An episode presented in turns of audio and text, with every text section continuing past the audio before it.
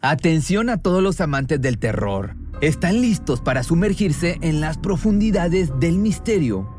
Pues les presento Archivos Perdidos, el podcast que explora las historias más escalofriantes de México. Archivos Perdidos no es solo otro podcast de horror, es una experiencia única que te lleva de la mano a través de historias como si estuvieras ahí mismo, viviendo los eventos junto con los protagonistas. La producción del podcast es impecable, con una narración cautivadora, efectos de sonido envolventes y una música que te sumerge en cada narración. Y si has vivido algo inexplicable, envía tu historia al correo archivosperdidos.genuinamedia.com y únete en este viaje a lo desconocido. Y no olvides también seguirlos en Spotify y Apple Podcast para no perderte ningún episodio. En resumen, si eres un amante de los misterios y las historias intrigantes, Archivos Perdidos es una adición, un complemento obligatorio a tu lista de reproducción.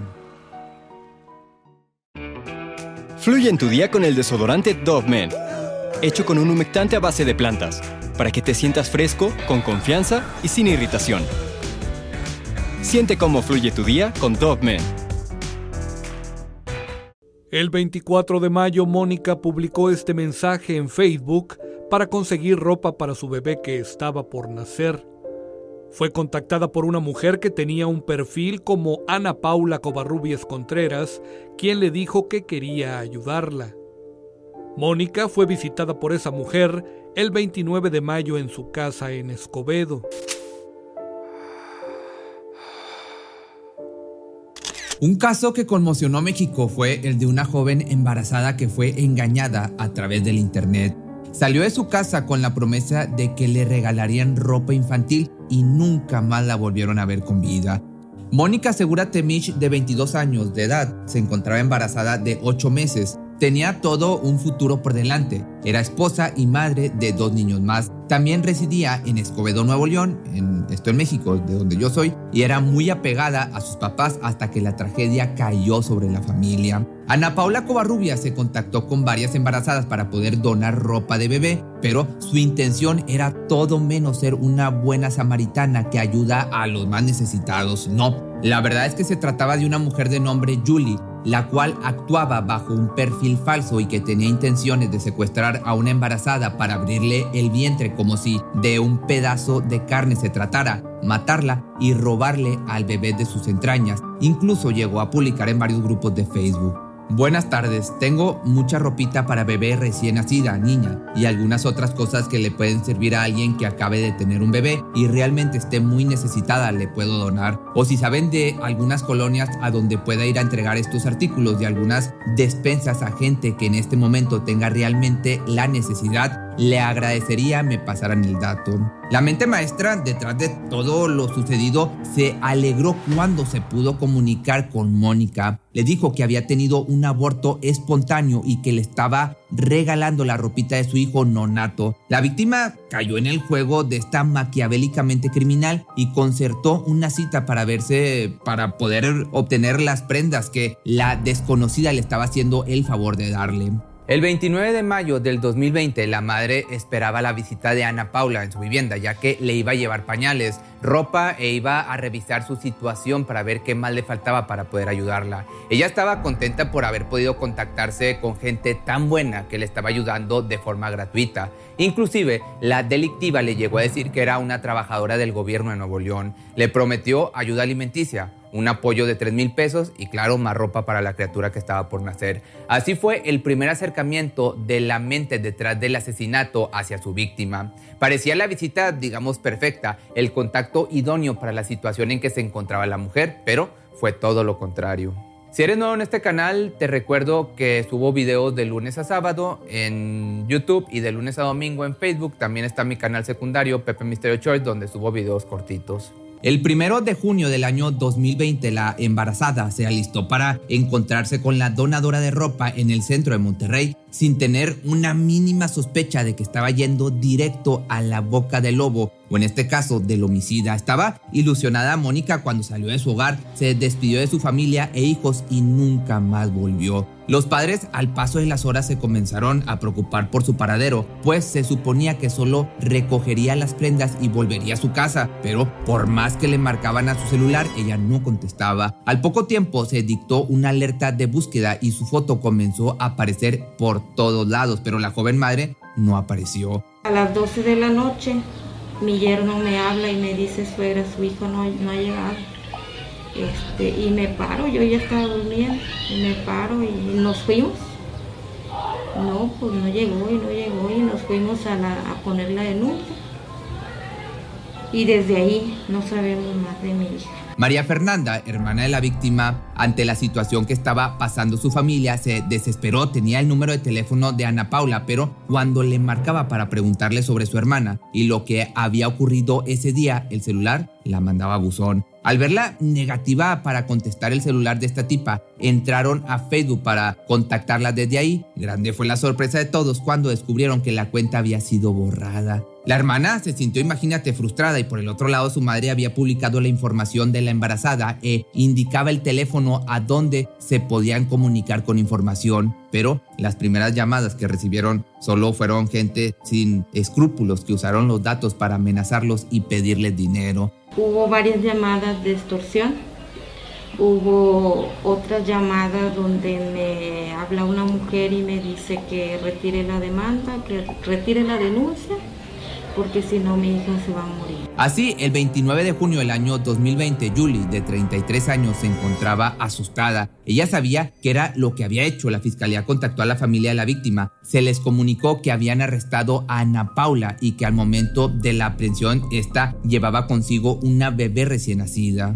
La nena fue puesta bajo protección de la ley mientras se comprobaba quién era. Le hicieron pruebas de ADN con José Manuel Olvera Nájera, esposo de Mónica. Los resultados fueron positivos Ambos eran padre e hija, pero aun cuando los resultados se dieron a conocer, el DIF no le permitió al papá verla. El caso poco a poco se comenzaba a resolver. La policía había hallado a la bebé, pero su madre seguía desaparecida. La información obtenida por los agentes federales lo llevó hasta la veterinaria The Dog House, ubicada en la colonia Valle de Vaquerías, esto es en Juárez, Nuevo León. Ahí laboraba Marcos, que fue detenido el 29 de agosto quien era el esposo de Julie. En el lugar se encontraron una incubadora. Los policías lo sabían, ahí habían matado a la joven desaparecida y luego le arrancaron el bebé. Estaban al corriente de que la situación cambió, ahora estaban tratando de localizar un cadáver. En el sitio también encontraron un arma RG-23, una bolsa de plástico con 38 cartuchos de esta hierbita de la felicidad y otras sustancias ilícitas de, de, estas sintéticas. La situación, con todo esto, te podrás imaginar, se volvió difícil de sobrellevar para la familia de Loxisa. El 26 de junio del año 2020, la policía tenía la orden de catear una quinta abandonada que estaba ubicada en la calle Sauce, en la colonia Jardines de la Silla, nuevamente en Juárez, Nuevo León. Las declaraciones que dio la acusada fueron las que los guiaron a ese lugar. Uno de los oficiales vio una cisterna, se acercó para poder descartar todos los lugares en donde el matrimonio criminal pudiera haber dejado a la joven madre y encontró pues sí, el cuerpo de una mujer adentro del pozo que coincidía con las características de la desaparecida. Al parecer la habían encontrado. La familia se encontraba en espera de alguna noticia. La fiscalía les había comunicado el hallazgo de un cuerpo y debían aguardar para saber si realmente era ella. La conclusión fue afirmativa, el cadáver se trataba de Mónica. Ahora con esto solo quedaba que alguno de ellos fuera a identificar el cuerpo.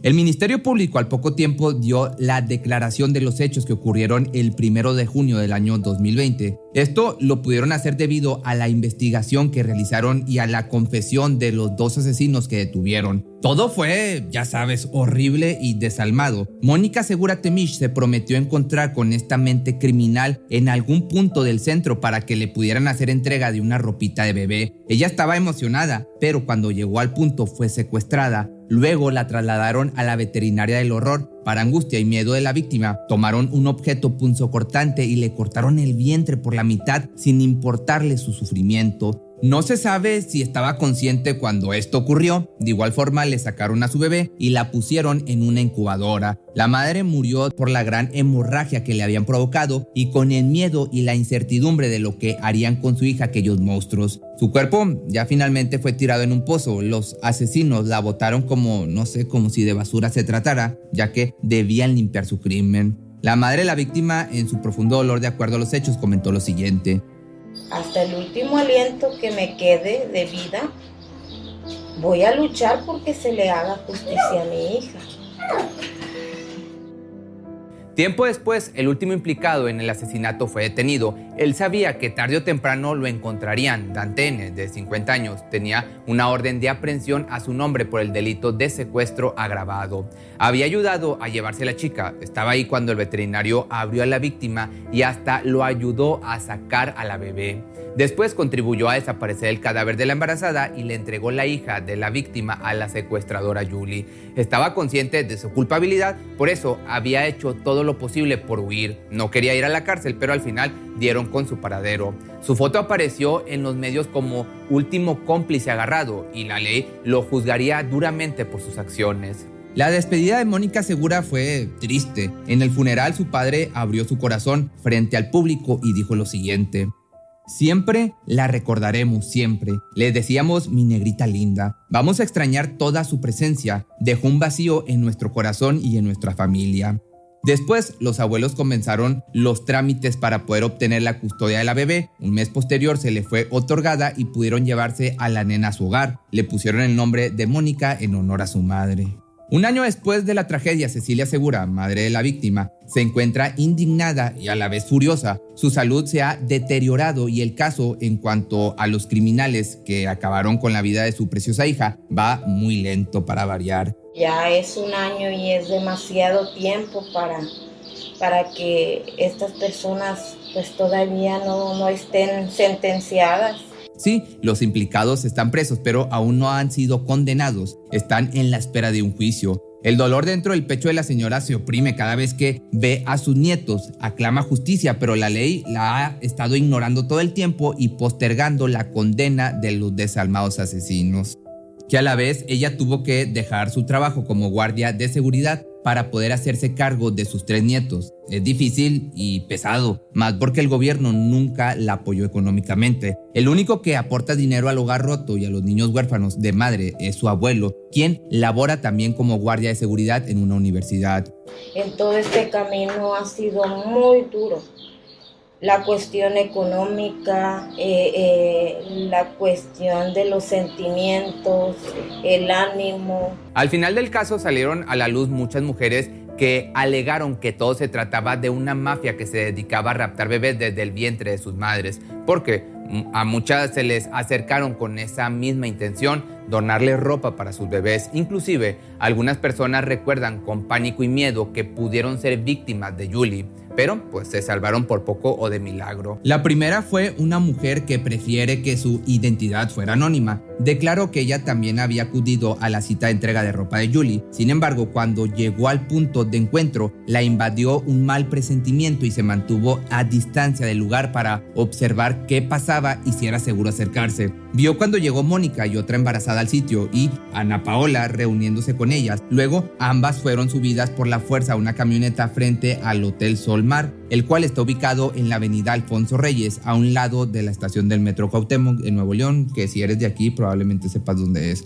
Cuando fue testigo de lo sucedido, se asustó, regresó a su casa y guardó silencio de lo ocurrido, temiendo las represalias que pudieran tener contra ella. La segunda víctima fue antes de que saliera a la luz todo lo sucedido con Mónica. Esta persona contó que ella también se reunió con Julie y que le dio 600 pesos y prometió volver para darle ropa de bebé. Con inmensa alegría ella escuchó cómo la desconocida le ofreció pagar por su parto. Después el horror se apoderó de ella cuando un día después de todo el caso del asesinato salió a la luz. Pudo ser ella también una de las víctimas del matrimonio sanguinario y a la que encontraron en un pozo sin su bebé en su vientre. El tercer caso fue el de Marlene Ochoa López, de 19 años, desaparecida en abril del 2019. La estrangularon, le arrancaron a su bebé y después su cuerpo fue abandonado. El pequeño fue encontrado con vida por una llamada de emergencia de un infante en peligro. Ella fue secuestrada luego de que acudió a un lugar a recoger una ropita de bebé que alguien en Facebook le iba a regalar. Y el cuarto es el de Judith Seba Velasco, de 22 años, que desapareció en el año del 2018.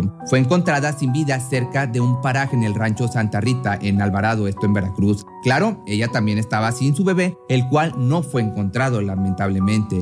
A ella la contactó una mujer en la clínica del IMSS para regalarle ropa. Le dijo que tenía que pasar a su casa por ella. La joven se subió al auto de la desconocida y nunca más la volvieron a ver con vida.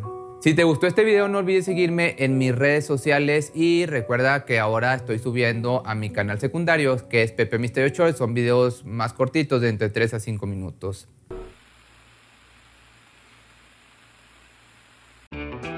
Fluye en tu día con el desodorante Dove Men, hecho con un humectante a base de plantas, para que te sientas fresco, con confianza y sin irritación. Siente cómo fluye tu día con Dove Men. Cuando el tráfico te sube la presión, nada mejor que una buena canción. Cuando las noticias ocupen tu atención, enfócate en lo que te alegra el corazón. Y cuando te sientas mal, un buen médico te ayuda a sanar. Sabemos que mantener tu salud es tu prioridad, también es la nuestra en Kaiser Permanente, donde trabajamos juntos para cuidar de todo lo que tú eres. Kaiser Permanente, para todo lo que tú eres. Kaiser Foundation Health Plan of the Mid-Atlantic Stay Inc., 2101 East Jefferson Street, Rockville, Maryland 20852.